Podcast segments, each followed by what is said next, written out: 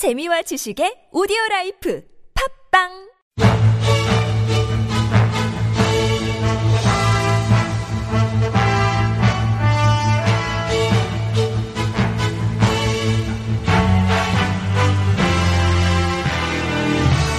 사건은 똑같아 보이는데 왜 이렇게 달라요? 알듯말듯 복잡한 법 핵심만 쏙쏙 뽑아서 확실하게 알려드립니다. 이정열의 로스쿨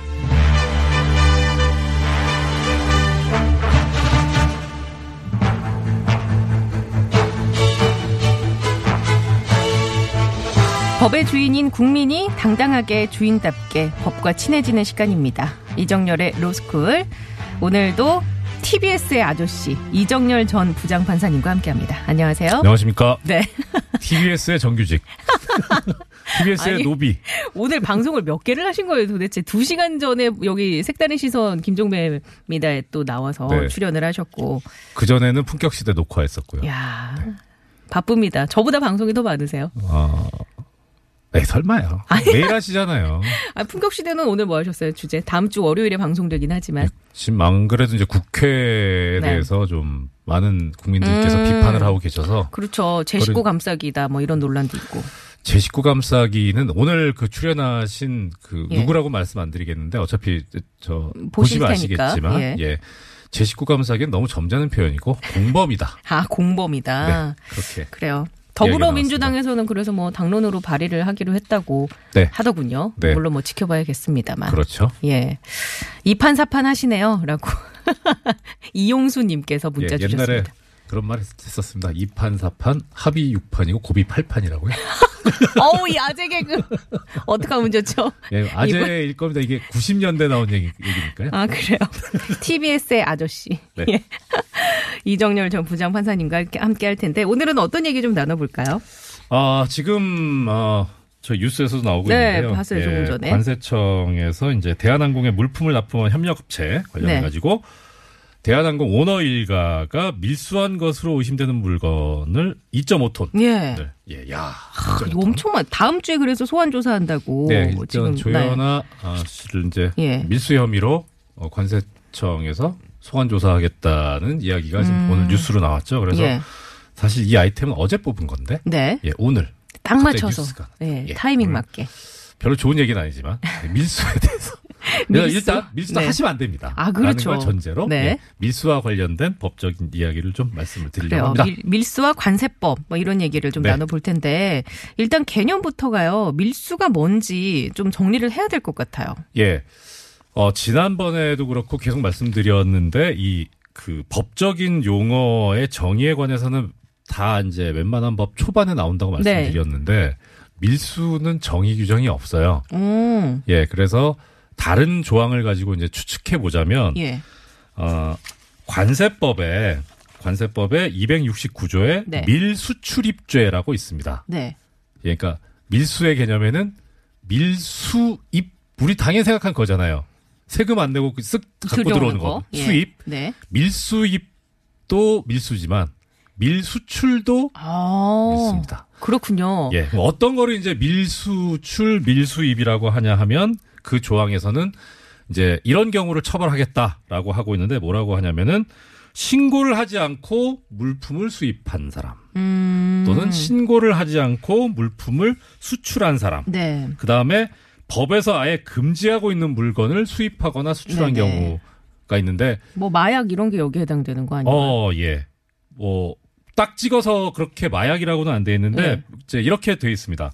헌법 질서를 문란하게 하거나 공공의 안녕 질서 또는 음. 풍속을 해치는 서적, 간행물, 뭐 그림, 음반, 비디오물, 조각물, 아. 규밖에 이에 준하는 물품. 이런 것도 다 들어가 있어요. 포괄적이군요, 네. 개념이. 그리고 정부의 기밀을 누설하거나 첩보 활동에 사용되는 물품. 음. 화폐 채권이나 그 밖의 유가증권의 위조품, 변조품, 모조품. 이건 사실 이거를 밀수입하고 밀수출하는 경우가 거의 없, 흔하지는 않죠. 거의 네. 없죠. 아마 그러니까 이런 개념은 사실 네. 그 우리 이제 일, 저기 뭐 일반인 뭐 뭐 이 라디오 와이파이 애청자분들께서 전혀 그러실 일도 없겠지만 예. 보통 영화 속에서나 보니까요. 그렇죠. 예. 들어보신 일은 없을 거예요. 근데 예. 뭐 참고로 어 이런 경우는 형이 7년 이하의 징역 또는 7천만 원 이하의 벌금입니다. 어, 그럼 좀 센 편 아닌가요? 이제 상당히 세죠. 네. 음. 그리고 뭐 나중에 이제 다른 것도 말씀을 드리겠습니다만은 네. 이그 이런 금지되어 있는 물건을 수입하거나 아 수입했을 때그 네. 원가가 아 3천만 원 이상 1억 원 미만인 경우에 3년 이상이고요. 네. 그다음에 1억 원 이상인 경우에는 무기 또는 7년. 아, 1억 원 이상. 요 1억 원을 염두에 두시면 다른 어. 범죄를 들으실 때 조금 개념이 좀 더 잡히실 수 있을 겁니다. 네. 아. 이건 뭐 근데 별로 재미없고요. 네네. 어쨌든 네. 금액에 따라서 이렇게 확 1억 이상이면 무기징역까지 받을 수 있다. 그렇죠. 그러니까 음. 위조 위조 화폐를 1억 원어치를 수입을 하면 무기징역까지 예. 가능하다. 아 네. 그래요. 예 알겠습니다. 네. 그래서 그 신고하지 않고라는 부분에서 제가 갑자기 떠오른 단어가 관세 필증? 네. 뭐 이런 거 예, 있잖아요. 그렇죠. 그러니까 우리가 보통 모바일 쇼핑할 때 예. 구매하고 싶으면은 그 업체에서 뭐 이렇게 찍어 갖고 올리는 사진이 있는데 이제 그게 네. 신고를 받았다는 증인 거죠. 저 신고를 했다는 아. 신고를 했다는 네, 증. 그렇죠. 그래요. 그럼 외국에서 물건 사 갖고 들어온다고 해서 다 밀수는 아닌 거잖아요, 그렇죠? 그렇죠. 그러니까 이 밀수라는 건 조금 전에 네. 말씀드렸던 대로 신고를 하지 않은 물건인 거니까 네. 신고를 하면 밀수가 아닌 거죠. 아 신고를 하면 밀수가 아니다. 그렇죠. 근데 이제 신고를 했을 경우에 거기에 따라서 음. 관세가 부과될 수 있잖아요. 그렇죠. 예, 그래서 그 관세를 부과하는데, 그러니까 그냥 뭐 신고를 하지 않았으면 그 자체는 밀수고 신고는 했는데 관세를 납부하지 아니한 경우 네. 그거는 밀수죄는 아니에요. 체납 뭐 이런 건가요? 예, 그렇죠. 그쪽으로 가야죠. 어. 아니 이게 도대체 저기 제가 뭐 항상 저 방송할 때마다 느끼는 바지만 다 아니, 알고 계시면서 아니에요. 다 알고 계시면. 항상 물어보세요. 저 적고 네. 있잖아요. 짜증 나요. 아니 외국에서 그런 물건을 우리가 네. 샀어요. 네. 사갖고 들어올 때 들어올 때 신고 다 하고 네. 세금도 다 냈어요. 그렇죠. 그러면 어 뭐 지금 여기서 뭐 얘기한 뭐 헌법 질서를 무너뜨리지 않고 기밀과 관련돼 있지 않고 이런 물건이 아니라면 네, 비싼 물건 어떤 물건도 그럼 허용이 된다고 봐야 되나요? 그렇죠. 예. 어. 아무리 뭐 비싼 거라도 예. 제대로 세금만 낸다면 그렇죠. 세금이 장난이 아니죠. 음. 예, 물론 뭐, 그거 뭐, 그건 알아서 하실 문제고. 네네. 일단, 법에서 금지하고 있는 건 다시 한 번 말씀드리지만, 신- 정당하게 신고를 하고, 예. 그다음 거기에 따른 관세를 납부하면, 음. 그러면 얼마든지 적법하게 가지고 올 수 있습니다. 그런데 사실 아마 이 부분이 제일 우리 청취자분들도 궁금할 것 같은데 뭐냐면 네. 외국 여행 갔다 오잖아요. 네. 그러면 모든 사람들이 다 세관에 걸리는 건 아니에요. 그러니까 제 말씀은 똑같은 물건을 샀어요. 샀는데 운이 없어서 갑자기 이게 뭐랄까 검사를 했을 때 나오면은 그때는 이제 그걸 뺏기고 뭐 이렇게 벌금을 낸다든지 그렇게 되는데 또 어떤 사람은 그냥 운이 좋아서 통과가 되기도 하고 이런 거는 글쎄요 일반인의 시각에서 봤을 때는 좀 불공평한 거 아니야? 그렇죠. 불공평하죠. 이게 네. 그런데 이건 이제 어떤 법의 문제라기보다 이제 시스템? 예, 뭐 처벌이라든가 단속의 문제인데 네. 예를 들어서 지금 뭐 운전하고 계시는 애청자 여러분들도 꽤 많으시겠지만 사실 그 차량을 운전하다가 진로를 변경하려면 방향 지시 등을 켜야죠. 네.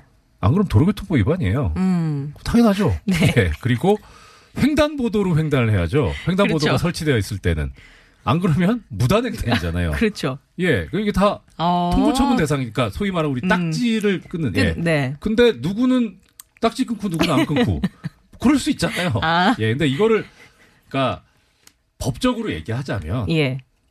다 걸려야죠.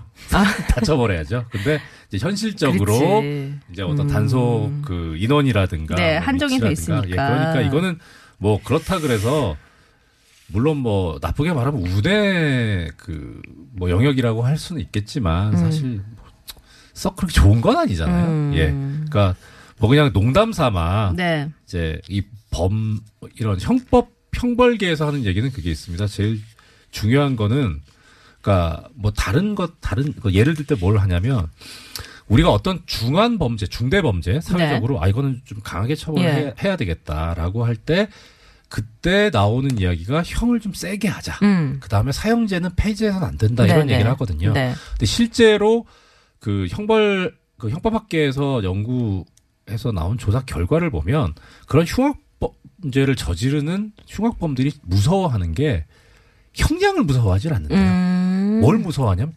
적발을 무서워한다. 아. 그러니까 아무리 뭐 무조건 센 이건 사형해도 나는 이거 아무래도 안 걸려. 음. 라고 하면 저지른다는 거예요. 그래요. 그래서 중요한 거는 적발을 해서 처벌을 하게 하는 뭐 치안, 수사, 네네. 재판 시스템이지. 음. 예, 그래서 아까 시스템 말씀하셨잖아요. 예, 예. 맞습니다. 아. 그래서 그거는 어떤 형벌의 경중을 가지고 음. 할 문제는 아니다라는 연구 결과가 있습니다. 그래서 지금 조금 전에 말씀 주신 것도 그러니까 불공평하죠. 결과적으로 네. 놓고 보면 불공평한데 누구는 걸리고 누구는 안 걸리고 근데 사실 이제 뭐 인력의 문제도 있고요. 그 간격을 좁혀 나가는 게 결국은 숙제겠군요. 그렇죠. 예. 그래서 이제 이건 이런 말씀 드려도 될지 안 될지 모르겠는데 네. 이런 이렇게 얘기하면 보통 하죠 말을. 그러니까 이거는 이정열 전 부장판사님의 의견입니다. 예, 제 와이파이와는 아무 상관이 아무 없음을 상관없습니다. 미리 제 말씀드립니다. 개인적 의견이라기보단 들은 건데. 예. 그러니까 이런 얘기를 해요. 그러니까 관세법 위반, 그러니까 신고하지 않고 밀, 음. 소위 말하는 밀수가 될 만한 상황은 뭐냐면 우리나라 분들이 이제 외국에 나가서 다시 이제 귀국을 네, 네, 하시잖아요. 때. 그러면 행선지가 있을 거 아닙니까? 예, 어디 예. 다녀오셨다. 네. 그런데 그 가, 그 밀수가 되려면 보통 버- 많이 벌어지는 경우는 그 지역에서 뭔가 사가지고 들어온다는 네, 소리잖아요. 네. 그런데 그 지역이 우리나라보다 물건의 품질이나 예. 가격이 별로 조건이 안 좋아요. 네. 그럼 사게 별로 사, 안, 안 사겠죠. 예. 그러니까 관세청 입장에서 볼 때 그 지역에서 들어온 분들의 짐을 다 검사한다는 건 솔직히 좀 인력 낭비예요. 음. 그러니까 그거보다는 오히려 집중하는 예, 우리 쪽 선택과 뭐, 집중으로 그러니까 많이 이제 쇼, 뭐 예를 들어 제일 많이 알려진 뭐 유럽, 홍콩, 파리 뭐 이런데 예. 네, 이탈리아 유럽, 유럽은 유럽까지 가서 사실 비싼 걸 사오기에는 좀 멀어요. 예. 예, 보통은 아, 그래요? 이제 홍콩. 많이 나온 이제 홍콩. 네. 음. 그, 그런 쪽에는 많은 분들이 쇼핑을 위해서 가시는 게 분들이 많으시니까 들어올 때 이제 귀국하실 때 좀 단속들이 네. 좀 세죠. 그래요. 그러면 우리가 소위 왜 보따리 장사 그리고 요새 뭐 구매 대행 이런 걸 하는 사람들은 한 번에 네. 물건을 이제 잔뜩 들여오는데 네. 이거는 우리가 이것도 불법이라고 봐- 봐야 되는 건가요? 아니 그분들 다 신고하십니다. 아 신고하고 이분들은 네. 우리가 하시는 이제 거군요. 잘 그거를 뭐 주의 깊게 안, 안 보는 경우가 많아서 그런데요. 다 신고하십니다. 음 그래요. 요새는 해외 직구도 많이 하잖아요. 그렇죠. 저도 이제 많이 가끔 하는데. 네. 근데 이제 이런 분들 계세요. 뭐냐면 내가 직구를 해서 내가 필요해서 샀는데 네. 사 보니까 이게 사이즈가 안 맞거나 이게 내가 원했던 취향이 아니거나 해서 이제 중고 사이트 같은 데 막 올린단 말이에요. 가격. 절 주세요. 뭘 중고 사이트 올리세요? 아니 제가 그랬던 건 아니고 이제 그렇게 해서 올리는 네. 네티즌들이 꽤 있단 말이에요. 예, 이제 그러면 이거는 어떻습니까? 내가 그 예를 들면 직구를 해서 싸게 5만 원에 샀어요. 근데 네. 이거를 한국에서는 비싸게 파는 품목인데 그렇게까지는 안 받고 한 적당한 금액 한 10만 원 정도의 그 중고거래 사이트에 올려놨어요. 그러면 네. 내가 이득을 취하게 되잖아요. 그러니까 지금 이제 말씀하신 것이 그 경계선이 네. 뭐냐면 내가 애시당초부터 이거를 중고 사이트에서 판매를 하려고 직구를 한 경우하고 네. 그다음에 막상 사서 보니까 아니더라라는 네. 경우하고는 지금 딱 단절되는 부분이 하나 생기잖아요. 아 그렇군요. 예, 그러니까 일단 내가 사용하려고 샀는데 네. 보니까 마음에 안 들어요. 음. 그럼 이거는 이 관세법 부분에 문제는 생기지 않아요. 아 그래요. 그러니까 일단은 그러니까 지- 전제는 뭐냐면 뭐 소액 물품인 경우에는 관세가 면세 대상이 음. 게 되거든요. 네네. 그러니까 그렇게 해서 가장 이제 경계선에 있는 건 거죠. 지금 어 150달러까지가 면세인데 그 미국 같은 경우는 200달러죠. 네. 의류나 신발 같은 경우에는. 그러니까 지금 우리 관세법상으로 그렇습니다. 아, 소액. 물품으로서 예. 150달러 이렇게 돼 있는데 실제 그럼 150달러면 15만 원 정도 잡고요. 네네. 15, 뭐 14만 원에 샀어요. 네. 20만 원에 팔아요. 예. 예, 그럼 이제 이거 그렇잖아. 이런 생각이 들 거 아닙니까? 네네. 근데 일단 14만 원으로 살 때는 내가 쓰- 쓰려고 산 거기 때문에 네. 관계가 없어요. 근데 음. 내가 20만 원에 팔려고 이걸 샀다. 네. 그러면 다른 문제죠. 아, 그래요. 그럼 네. 관세청에서 어떻게 우연하게 적발을 했어요. 적발이라기보다는 이렇게 했는데 뭔가 낌새가 이상해서 이 상습적인가? 혹은 아니면 그런 의도가 있나? 해갖고 했는데 그 사람이 아, 이건 내가 쓰려고 산 거다. 라고 우기면 할 말이 없는 건가요? 그렇죠. 이제 증거를 수집해야 되는데 그런 경우에 보통 많이 이제 참작이 되는 것이 조금 전에 말씀하신 것처럼 과거에 뭐 통관 예, 내역이나 이런 것들. 상습적이냐 뭐 그런 음. 경험 뭐 경험이나 경력이 있느냐 네. 쉽게 뭐 전과가 있으면 너무 확실하고요. 예. 예, 그런 전후 사정들을 많이 보죠. 그렇군요. 네. 그 범죄 처벌이 예.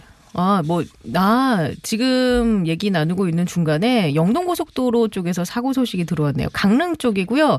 둔내 분기점 부근인데 3차로에 갓길에 걸, 3차로와 갓길에 걸쳐서 승용차에 화재가 났습니다. 그래서 뒤쪽으로 2km 구간에서 밀리고 있다는 소식이 들어왔으니까 이 구간 지나시는 분들을 어, 잘 참고를 하셔서 이동을 하셔야 될 것 같네요. 자, 그러면 이 밀수 처벌이 굉장히 무겁다고 앞서서 말씀을 해 주셨는데요. 네.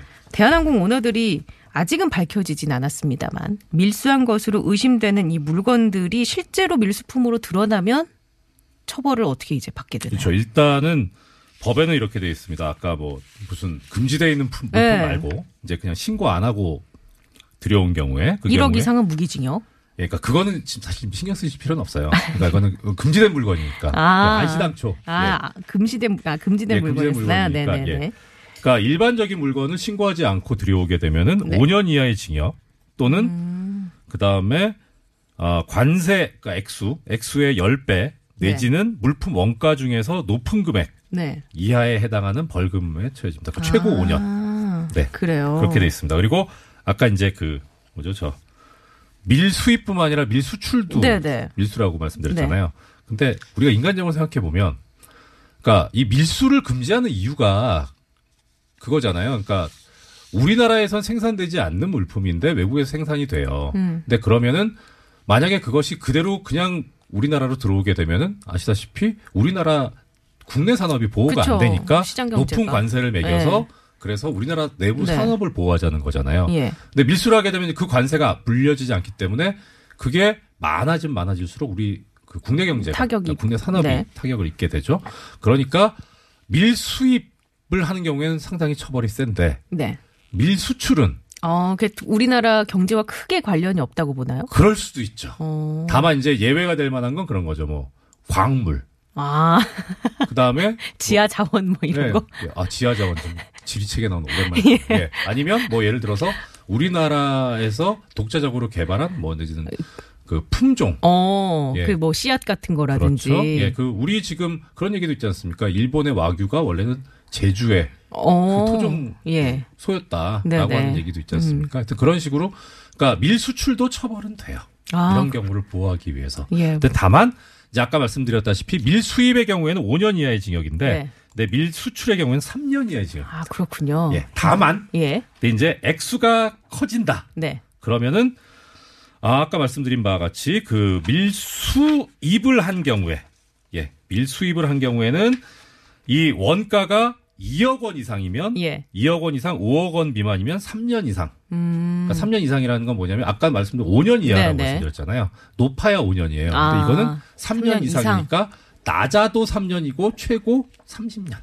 어. 네, 그다음에 2억에서 5억 사이는 그렇고요. 예. 5억이 넘어가잖아요. 그러면 무기 또는 5년 어, 이상입니다. 무기징역까지 가능합니다. 예. 그런데 이제 문제는 이게 뭐가 문제냐면 다른 법 같은 경우에는 포탈한 그러니까 이 세금을 포탈했잖아요. 예, 예. 그 포탈한 액수에 따라서 산정을 하는데 이거는 네.